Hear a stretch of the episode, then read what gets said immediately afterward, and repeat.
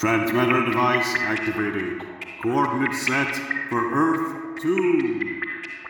Hey everyone, welcome back to the Earth 2 podcast, the podcast where we explore the origins and development of the DC Comics multiverse and the legacy of their Golden Age characters throughout the Silver and the Bronze Ages of comics. I'm Peter Watson. And I'm David Steele. Welcome back. Thank you for joining us. Listeners, we have reached the summer of 69. You know, when Bryan Adams bought his first real six string and set up a band, but then one of them quit and one of them got married. It didn't really happen, but that's not what this podcast is about. The next story Pete and I had intended to do was a Lois Lane story, which runs from issue 94. Issue 95 is an 80 page giant, and then the story is concluded in issue 96. But we didn't really, after reading it and looking at it, and we both sort of agreed it's pretty horrible, isn't it, Pete? It's dreadful, yes. It's a weird sort of experience that we've had of doing the solo Lois Lane issues. Even that story we did in Superman 215 quite recently, they're, they're all a bit Mhm. unpleasant, you know? Yeah, hmm this one's very much of the same ilk, yeah. Yeah, it's all dysfunctional relationships and unpleasant behaviour and kids being smacked and all this sort of stuff and people swapping with their interdimensional selves and resuming relationships that their duplicates had and Yeah. just playing off. And it's really, you know, Pete and I have talked about the sort of messages and stuff that this was sending to to kids reading the comic, and it's all very unpleasant. So we've kind of made an executive decision that we're not going to do the full story that begins in issue 94 and then is concluded in issue 96. But I will tell you quickly the rough plot of said story. Issue 94, published on the 26th of June 1969, with a Neal Adams cover. Do you want to tell everyone about the cover to issue 94? I certainly shall. We have Lois Lane in an orange dress. Yes. and she is standing by a fancy mirror. And reflected in the mirror is another Lois Lane, again in an orange dress, but in a different pose. And in the background is Superman sitting on a couch, who's holding aloft a child in the air who's wearing blue trunks and uh, red socks, very Superman esque. Yes. And the reflection in the mirror says to Lois, Lois, if you want Superman for your husband, step into the mirror and exchange places with me. But if you do, you'll never return to Earth again. And the caption at the bottom says, featuring the Lois Lane in the Mystic Mirror. Yes, so I think that's our 17th Neal Adams cover, I think. Sounds about right. I'm losing count, but roughly, that's rough, roughly where we are. Part one of the story in issue 94 is called Lois Lane in the Mystic Mirror. And basically what happens is Lois goes to a press club charity show that features a magician called Cagliostro. Lois volunteers to take part in Cagliostro's show, and as a result of winning a wager with the magician, and she wins really because Clark Kent is also at this press club show and he does some super breath from the audience. Lois takes possession of Cagliostro's mystic mirror, the eponymous mystic mirror, if you like. And basically, as we sort of said, what follows is a story that's quite similar to the, the adventure from Superman 215. There's swapping between dimensions. There's a parallel soups and a Lois who have a child. There's some trouble with gold kryptonite. The Mirror Lois really isn't very nice at all. In fact, part two of the story, the one from issue 96, is actually entitled Weep for Lois Lane's Baby. Gosh, it's very dark, isn't it? It's horrible. It's Mhm. it's as we as we keep saying, the questionable relationship dynamics that are being peddled to the, the kids at this time. Weep for Lois Lane's baby because it ends up getting his backside scalped. you know, it's terrible. Again, as I say, questionable relationship dynamics. And when I was reading it, I just sort of thought, "This is terrible. Are we going to have to do this?" But then, Yeah. but then I noticed there's another story in issue ninety six, which also kind of falls into a remit. It's much more groovy. So we decided to do that. But before before we get to that, any other thoughts on this, the Mystic Mirror adventure? I have plenty much thoughts on this two-parter because it is abominable. The parallel Lois is married to Superman and they have a child, as you said, but she is desperate to get away and basically swap places with our Lois. Yes. Just abandoning her husband and child so she can flirt with Yeah. Earth One's Superman. It's like, what? Talk about just ditching your parental responsibilities. Yeah. But obviously, Earth One Lois is thinking, "Oh, I can have all I wanted, a family with you know the man of my dreams." Mm. and it just it's horrible and there's a whole plot where basically superman in this other world has set up this fortress for them so that if they get attacked then they can basically jettison off into space Mm. and hit an invisibility button Ah. so they can be hidden from all Superman's enemies.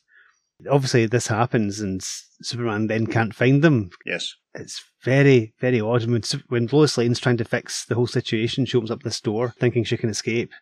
But there's gold kryptonite behind it, and that robs the child of their powers. Yes. But it also, in this other universe, transfers the powers to Lois. Yes. So she becomes Super Lois in this other universe and manages to save them both. In the end, they do manage to swap back round, but obviously, when Lois returns to Earth 1, she loses her powers. Mhm. But obviously, the Super Kid in the other Earth has lost his powers forever. Yes. So, yeah. Yeah, it's horrible, isn't it? The parenting sort of that's on display is just shocking. yeah. I wonder about the psychological state of mind of the people that were writing these stories. Remember ages ago we, we did a story called Lois Lane's Super Babysitter and I really had to twist Pete's arm into actually doing it. It was the first one that, Yeah. that Pete really didn't want to do and we had a yeah. we had a chat one night and Pete was like, We can't do this and I said, Well we have to. We, we're doing everything and so which is why when we did that one we kind of summarised it loosely and didn't really go into a lot of the detail Mhm. because it was really quite grotty Yeah. and I have to admit, I haven't read an awful lot of Lois Lane Silver Age stuff Mhm. these stories that we've, that we've touched upon and covered, they really don't make me feel like reading some more. Yeah. We did a Robby Reed House of Mystery story, and I ran out and collected the entire series. If I see a Lois Lane Silver Age comic now, I want to run away. They're a mixed bag. There are some some gems in it. I mean, we really enjoyed the one where she was flying a kite for the Jimmy Oh, Olsen fan yes, that was good, that one. Yeah, that was fun. And we enjoyed the Titan Man one, the guest starred Twiggy. Mm. Hello. yes, and had the nice Kurt Schaffenberger artwork. Yeah, that was Mhm. good. But yeah, the other ones aren't as fun as that. Yeah. As I say, we're going to do the story, the cover story from issue 96 of Lois Lane. And it's the last issue of Lois Lane that I think we're going to do. There will be a solo Lois Lane story from an issue of Superman Family hmm that we'll do one of, in one of the hundred pages.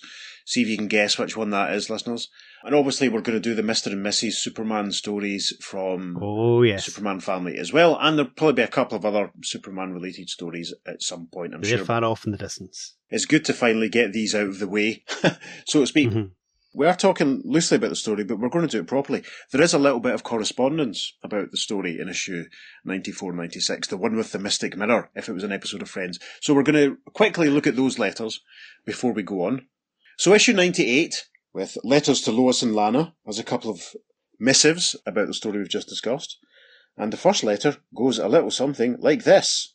Dear editor, Lois Lane number 94 was positively shivering. I read the Lois Lane in the Mystic Mirror and became so absorbed in it that I was stunned to see that it would be mirrored in the next issue. And with Lois' thoughts reflecting that she's stranded in space, I hope her dilemma is only a fantastic illusion having to do with the mirror. I'm positively glassy-eyed over the story, and that's from Paula Nass, Portland, Oregon. Editorial response is... So, that is how you feel, is it? Up pun reflection?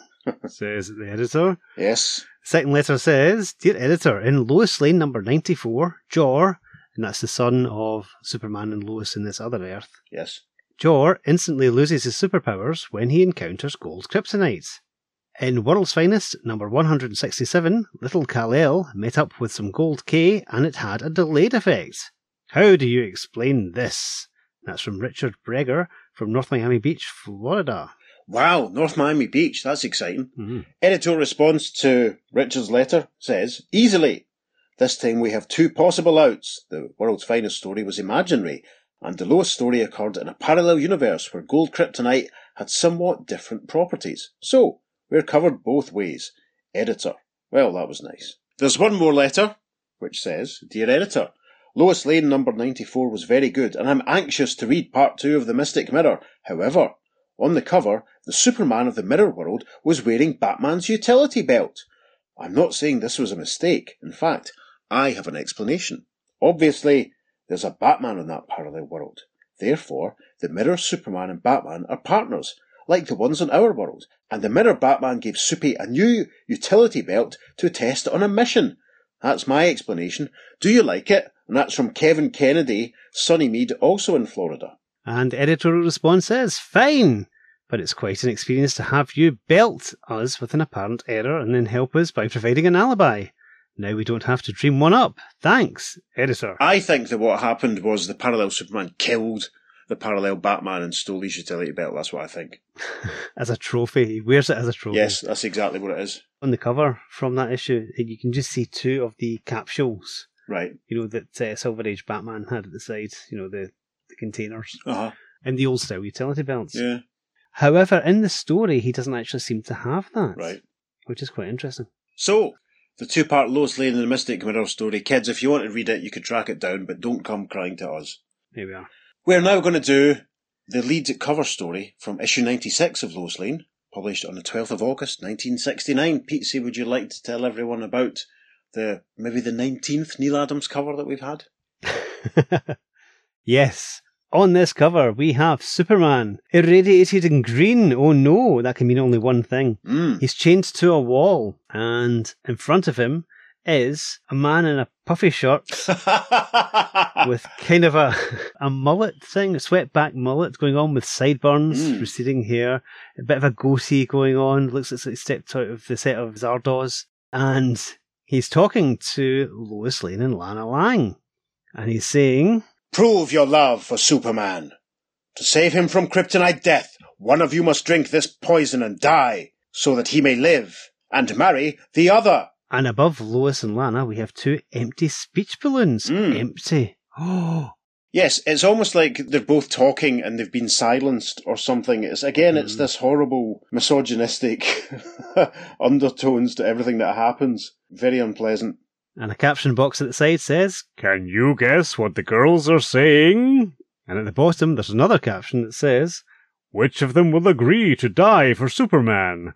Lana Lang, Lois Lane, both, or neither? And indeed, the receding Vartok style guy is holding a chalice Yes. with some liquid in it. The poison. Mm. Gosh.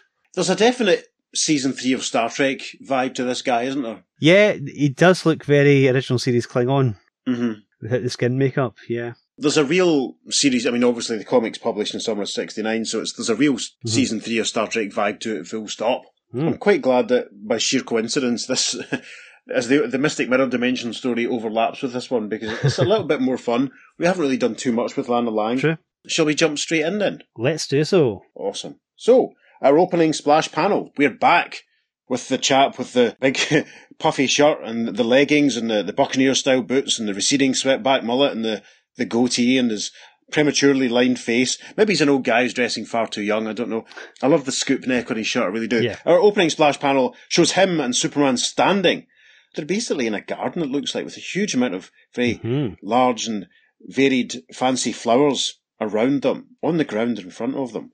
We see a feminine hand with a what looks like a wine glass that has been dropped, discarded with some liquid pouring out of it into the ground. Superman and the space hippie guy look aghast. At the top, we have a logo that says Superman's girlfriend Lois Lane, and then we have a text caption box that says, Which of these girls has taken the fatal step? Lois or Lana? and we see little inset headshots of Lois and Lana, and the text continues, Which one loved the Man of Steel enough to become The girl who died for Superman.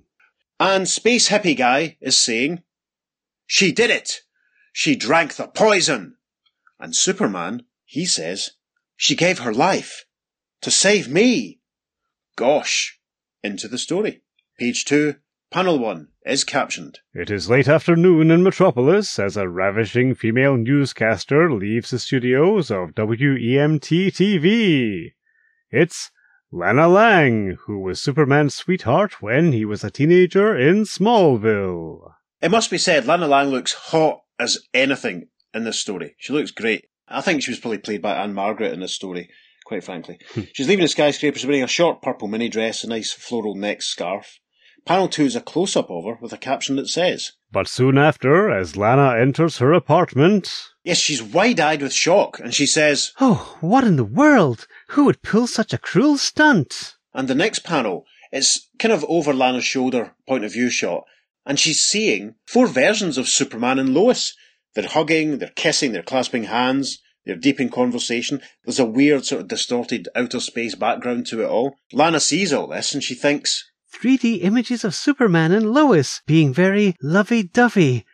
When I get my hands on the Joker who did this. and then the caption for panel four says, But when the enraged redhead switches on the lights, the lifelike display vanishes. And there are two people standing in Lana's apartment. One is a man who is, well, he, you know what we were saying about Star Trek Season 3? He looks very much like Mr. Spock, it must be said. He has heavy eyebrows, he's a fringe, short dark hair.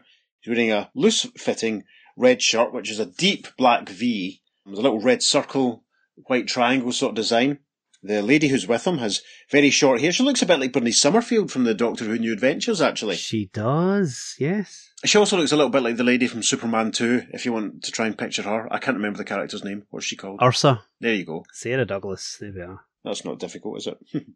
She's wearing a sort of green outfit, which also has a big sort of scoop off the shoulder, tight neck sort of thing. She's wearing black leggings and, and green boots. And these people are standing, and the man says, Thank you for confirming our suspicions about you, Miss Lang. And the woman with the Bernice Surprise Summerfield haircut and earrings says, Our Illumino images drew the expected response.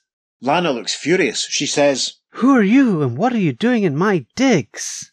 The Mr. Spock lookalike replies in the next panel saying, I am Mornu, and this is Rini.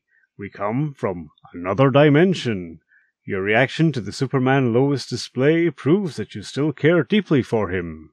A very sassy Lana Lang replies, Suppose I do. What business is it of yours? and then Rini says, I'll explain. And this takes us to page three. Now, Rini narrates the next couple of panels. We have the now traditional inset discombobulated head, giving us the caption to the first panel of page three that says, Several months ago, you were flying a helicopter in a raging thunderstorm. And that's what we see. We see Lana in the white WMET TV helicopter. The blades are spinning. There's lightning crackling all around her. Rini narrates panel two. You remember your aircraft was buffeted by violent air turbulence. But there was something else happening, which you were too busy with the controls to notice. It's almost like a big blast of multicoloured energy. Is eh, You know, it reminds me of the Rainbow Bridge from Thor. Yes, indeed. It's almost like that's rushing past underneath Lana's helicopter. But then Rini's caption for panel three says, The storm opened up an interdimensional gap momentarily, warping the natural barrier between our two worlds. Ah, between our two worlds. Those magic words. This is a great panel. I'm definitely putting this one on the Instagram. This is going in a tweet. It's the shot of the WMET TV helicopter being struck by the burst of multicoloured interdimensional energy. There's a massive Varoom sound effect as, as this happens. We return to the present in panel four as Lana says to the creepy, scary twosome, That's quite a story, but what does it have to do with me and Superman? and Mornu says, Had your aircraft not been in the precise position to block the momentary rip when it opened, the resulting disturbance would have instantly obliterated our entire dimension. and then Rini says, So we all owe our lives to you, billions of us. Lana looks thoughtful in the final panel of page three as she says, Well, I suppose it's possible. I've been up in the WMET copter hundreds of times and flown through my share of storms. and off camera, one of them says, So you can see why we are so happy to do you a favor in return. One that can make you the wife of Superman. Gosh, it's all women seem to think about in these stories, isn't it? It is indeed, yes. Marrying Superman and stuff. It's just depressing. Right, so top of page four. The caption for the first panel says, At that moment, in Lois Lane's apartment building, several miles away, Yes, we're with Lois. She's wearing a very, very, very fetching white blouse with some red detailing and baggy blue trousers. Sort of thing Alex Jones might wear on the One Show. I mean, the lovely, bubbly Welsh TV presenter. I don't mean anyone else.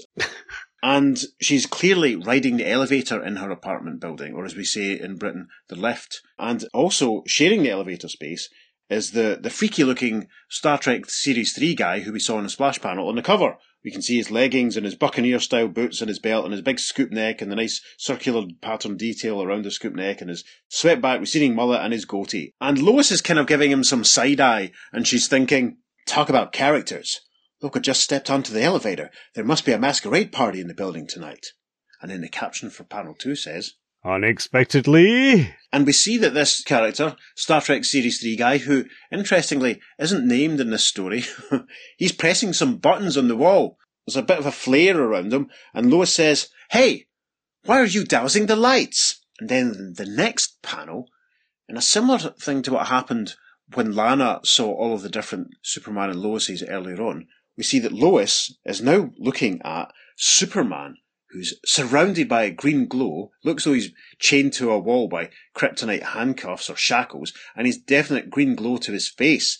Lois looks shocked and says, It's Superman! Trapped in kryptonite shackles! That stuff is deadly to him! He's turning green! He's dying!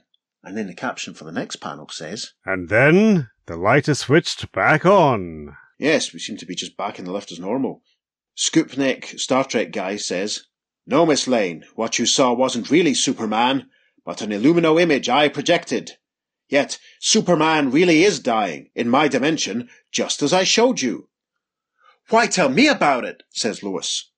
And he gets a nice close up in the final panel of page four as he says, To give you a chance to save him, just go back with me to the Zena dimension and compete in a special contest. That Zena spelt with a Z, just if you're wondering about such things. Not like a warrior princess. Yes. Lois, also looking very Bernice Summerfield, it must be said, in this panel says, And you'll free Superman, eh?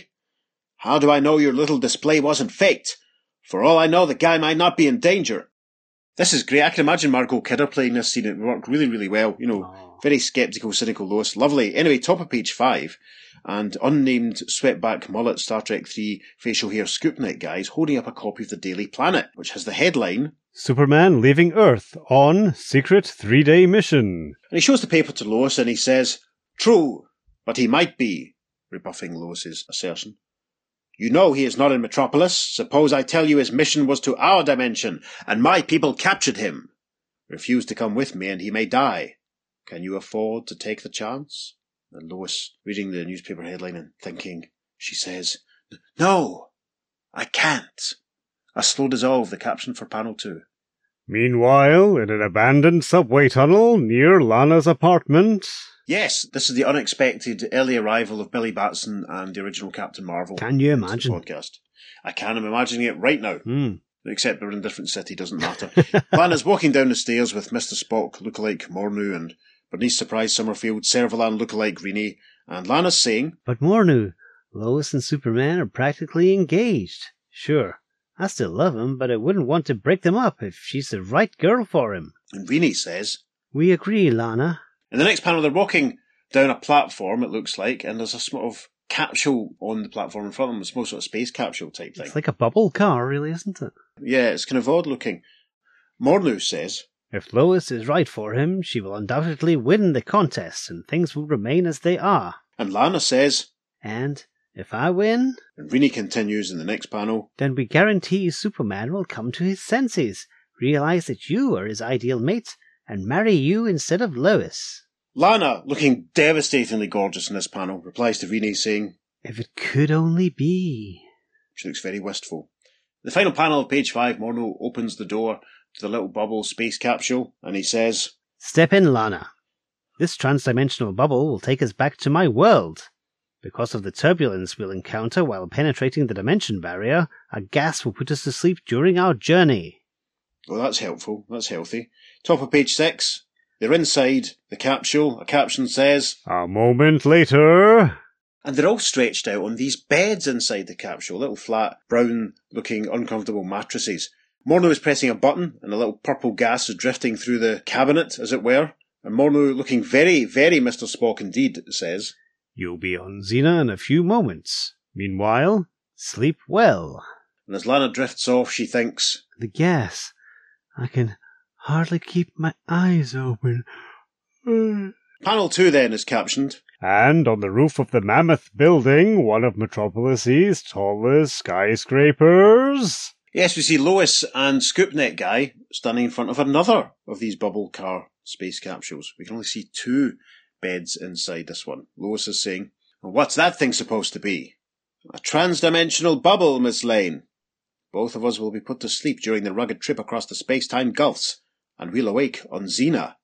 The next panel, they're both reclining inside the capsule. Lois says, I don't understand the contest bit, but if Superman's been hurt, and the other chap says, You have the power to save him. Now be quiet and go to sleep. And in the next panel, he's sort of looming over Lois. This is really creepy, looking down at her as the, the gas surrounds her. And he thinks, Ah, she's out cold. Now for the next step in our plan. And page six is rounded out with a caption that says, What's this? Why didn't the gas conk out the guy too? Is he telling the truth? Or are Mornu and Rini giving Lana the straight stuff? And what sort of contest is being set up for the girls?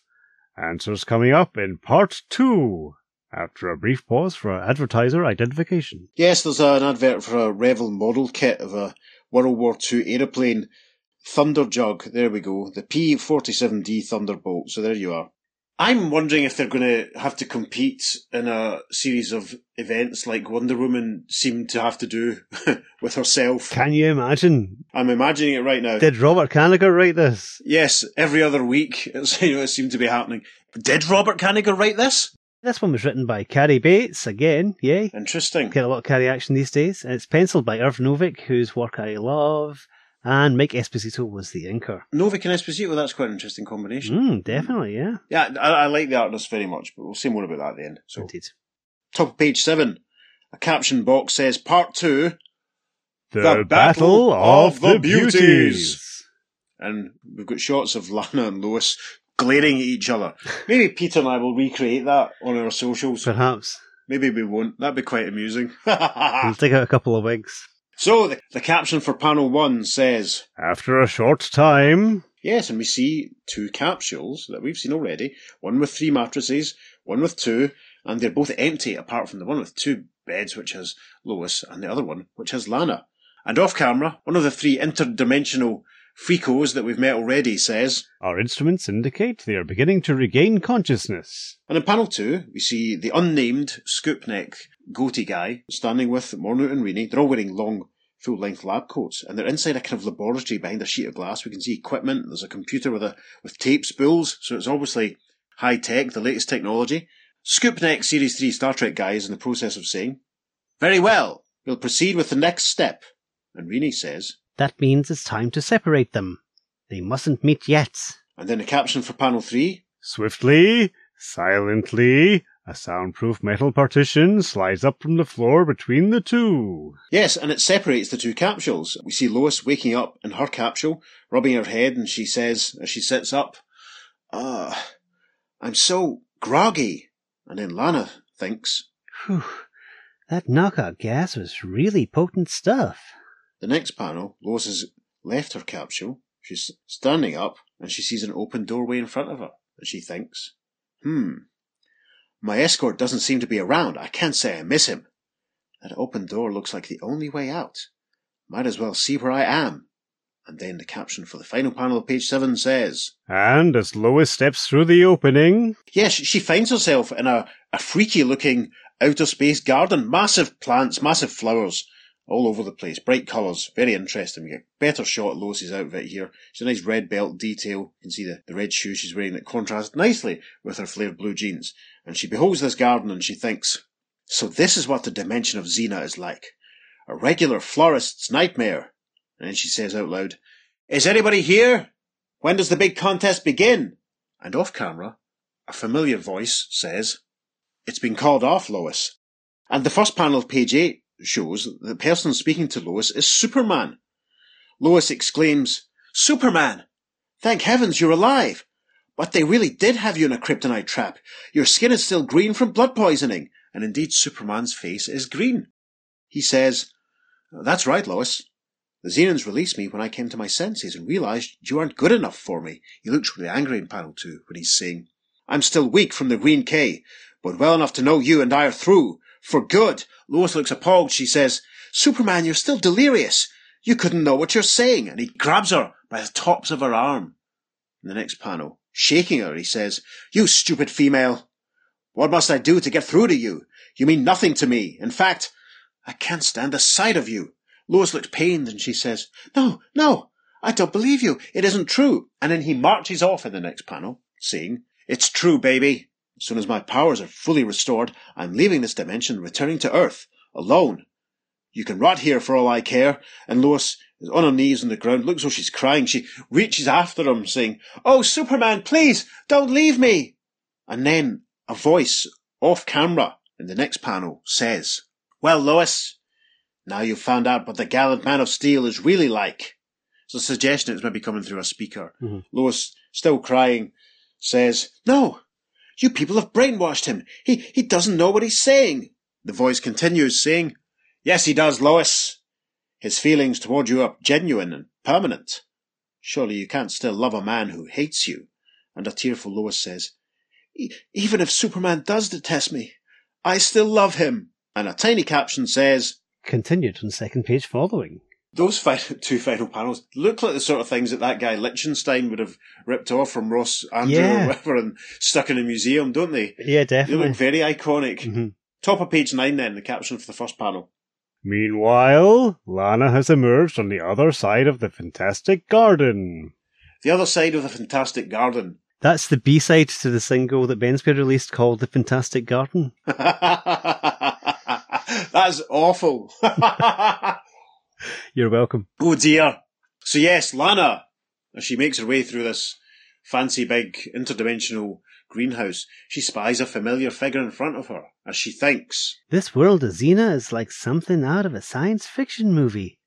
Good heavens, there's Superman! She cries. Superman! It's me, Lana! She runs towards him in panel two as he stands with his arms folded. Lana says, Maybe you can tell me what's behind the love contest between Lois and me that's supposed to prove who loves you more. Frankly, Lana, I couldn't care less. What, what do you mean? And a very stern looking Superman is saying, I mean, the Zenons have decided to make me their ruler, and they've offered me riches beyond even my wildest dreams. At last, I'll have the power and wealth I deserve. And best of all, I never see you again. The next panel's weird, it's horrible, but I'm going to put it on Instagram because it's absolutely hilarious. Superman has lifted a rock off the ground and he's sort of crushing it in his hands. There's a massive crush sound effect and the sort of sand created from this crushing the rock is dribbling down over Lana. Superman says, Bah! I just as soon crush Earth the way I'm crushing this stone. and Lana says, All right, Superman, forget about me. You can't abandon Earth to become a tyrannical king in this dimension. Our world needs you. He's marching off in the next panel. She's on her knees in the flowers crying as she says, Oh, Superman, what have the Zenons done to you? They just made me realize how many years I'd wasted being a super do-gooder. So long, Lana. See you later. I hope not. The next shot is a panel of Lana crying, and another voice, off camera, all jaggedy as if coming through speakers, says, You seem to be sensible, Lana. So, how do you feel about Superman now that his true personality has come out into the open?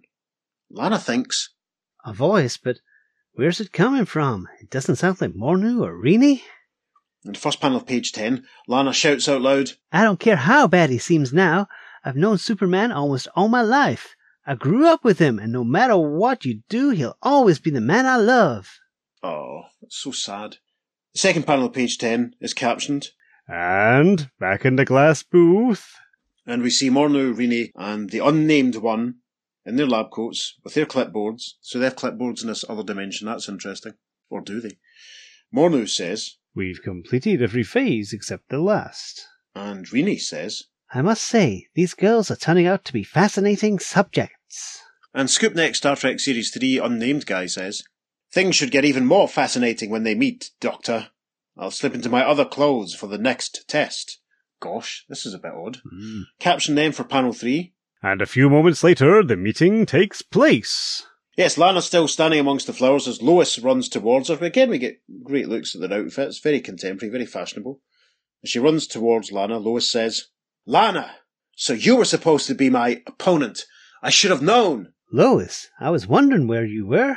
And then the caption for the next panel. The two girls, both under monumental emotional strain, fly at each other like fighting cats.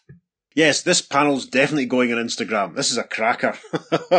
yeah, they're basically having a fight. They're struggling, pulling each other's arms. It looks as though Lois is trying to get hold of Lana's hair. They're down on the ground. Lois says, How dare you try to come between me and Superman? And Lana replies, Why, you, I bet it's your fault he's turned evil. And we see that they're being watched by Star Trek Series 3 switchback, goatee, scoop neck, circle detail guy who's thinking, well, well, they're really having a brawl, but I'll break it up.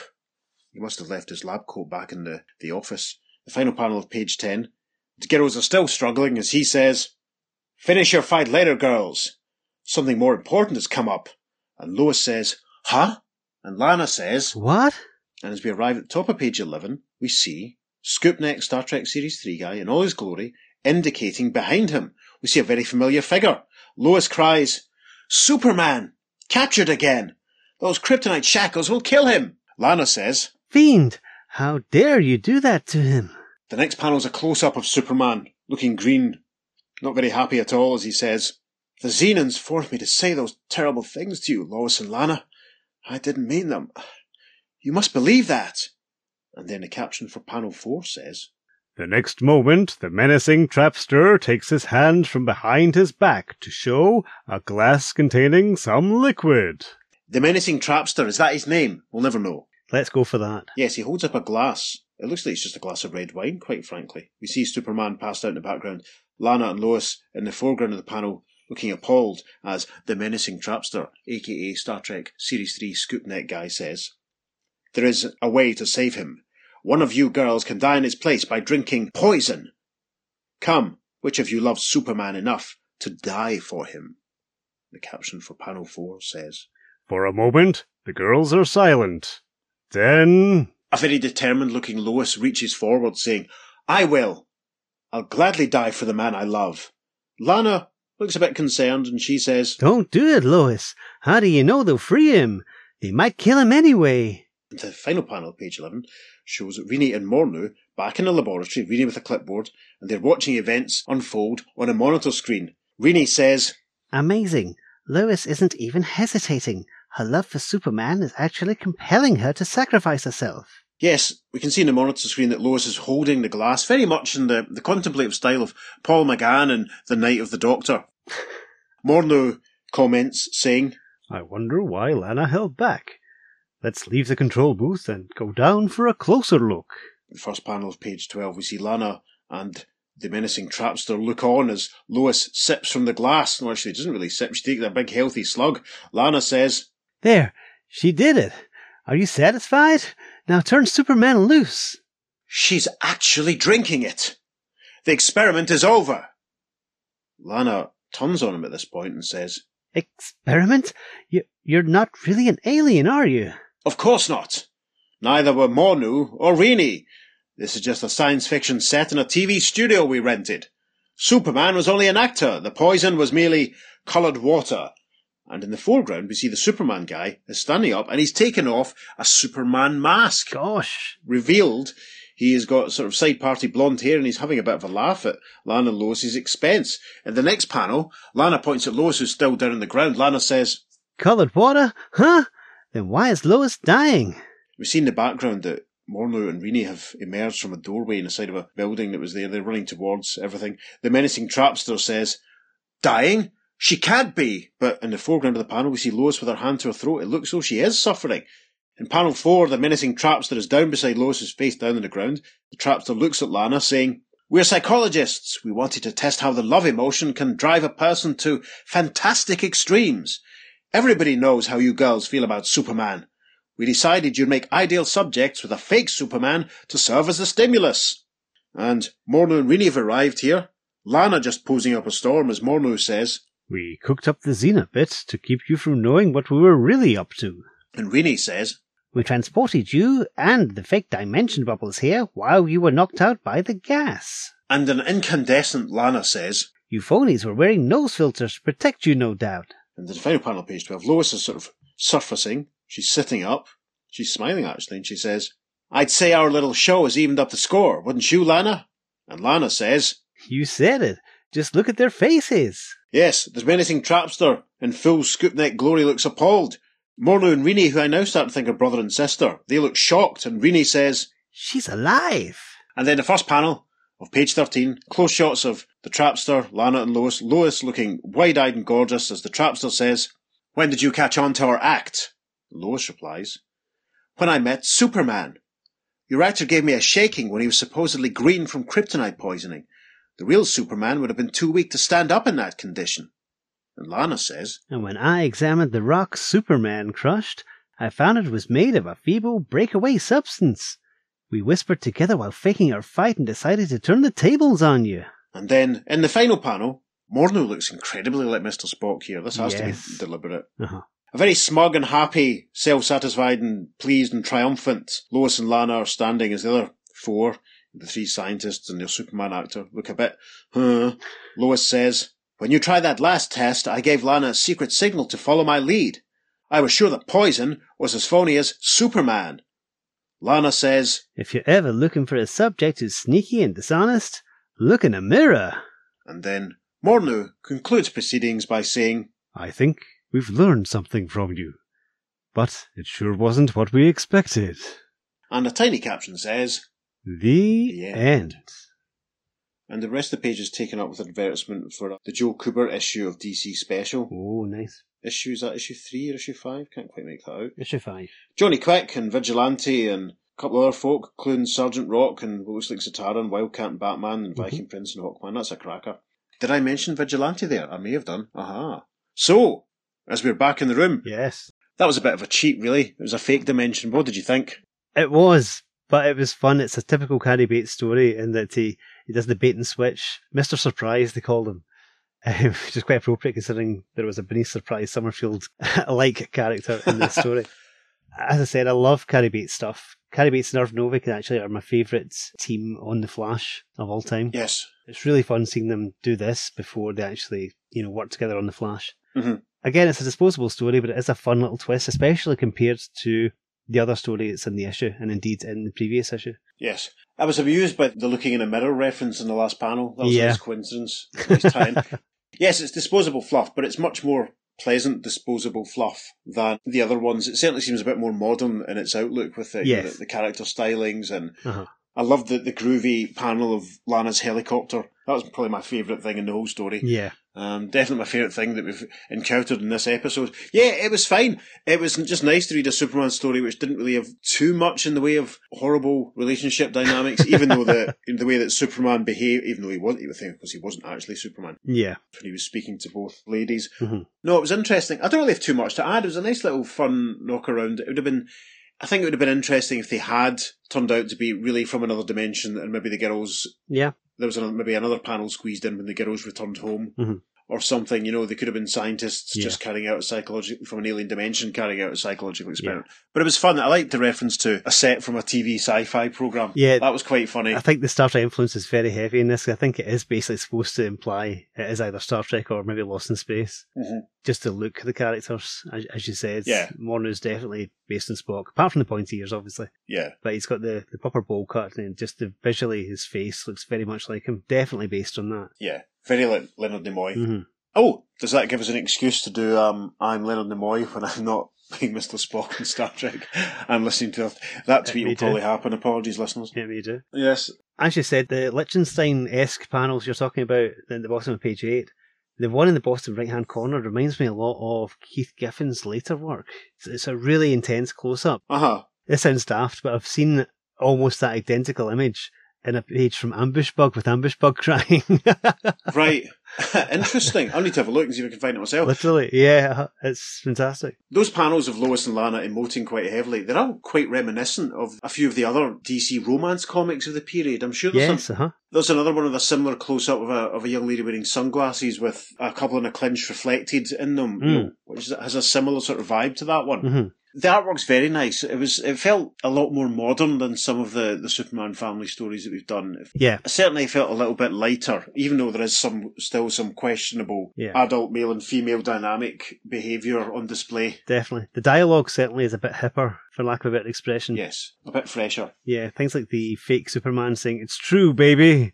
I mean, you wouldn't actually expect our Superman to say that. Um, No. stuff like that. yes, that that should have been a clue that something was was off, really, wasn't it? Hang Yeah. on. Even when Lana's gone into her apartment, she's referring to it as her digs. Yes, You know, again, it's this sort of slightly more hip language. Yes. Kind of a bit, a bit different from, you know, the Uh-huh. usual 1950s style we're used to with these sort of stories. yeah. I mean, that's I suppose as you say, that's the influence of the of, of hip young Cary Bates coming through there, Mhm. making changes and bringing DC Comics screaming into the 1960s just as the decade is finishing. Of course. I find it really funny that the Daily Planet have got a headline saying Superman's not going to be here for three days. Surely that says criminals, go for it. That's a very valid point, actually.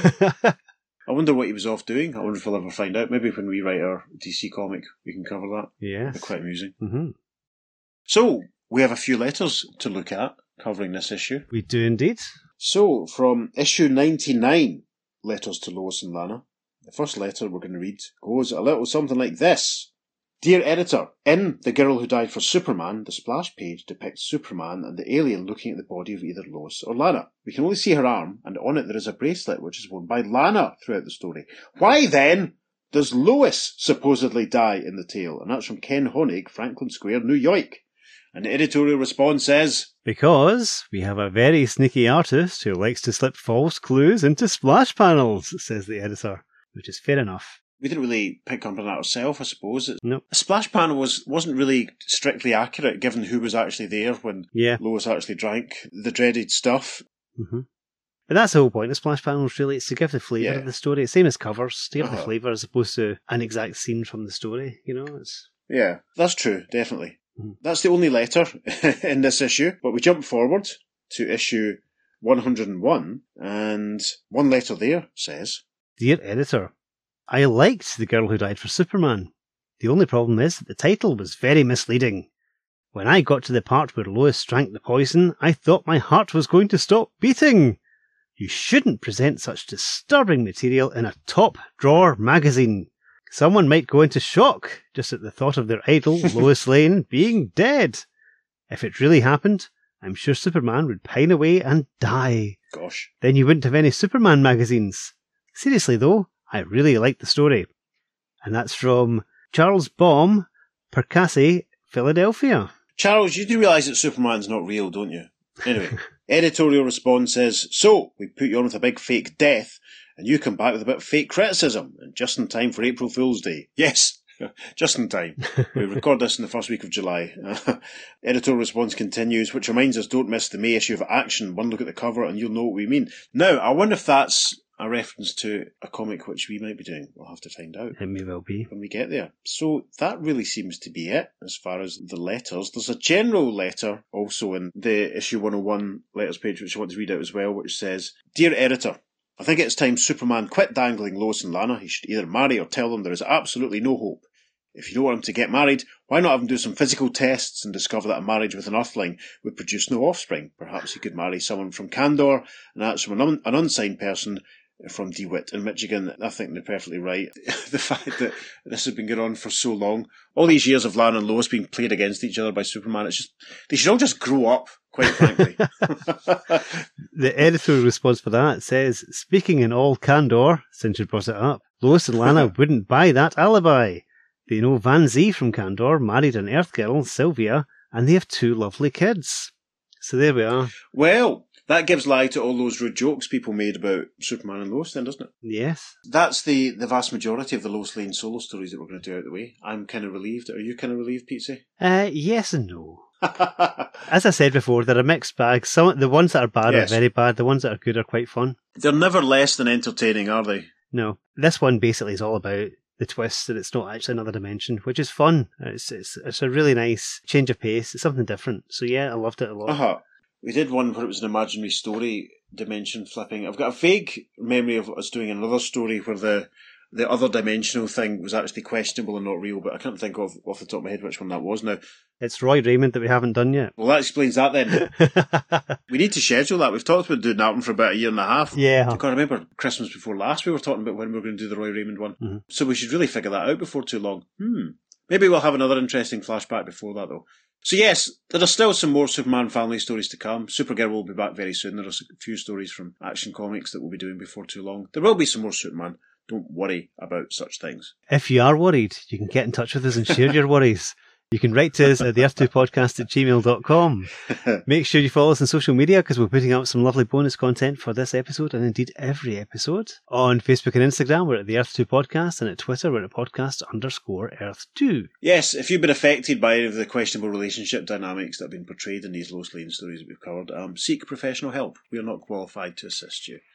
Failing that, I've been Peter. And I've been David, and we'll see you again very soon on the, Earth Earth 2 2 podcast. Podcast. Transmatter cube activated. Return coordinates set for Earth Prime. Sorry, I'm just being appalled at everything. Oh, there's right. Okay. Sorry, I've got the telly on the background, and Peter Butterworth just walked up to William Hartnell, and it's not Doctor Who. You couldn't know what you're saying, and he grubs her, grubs her,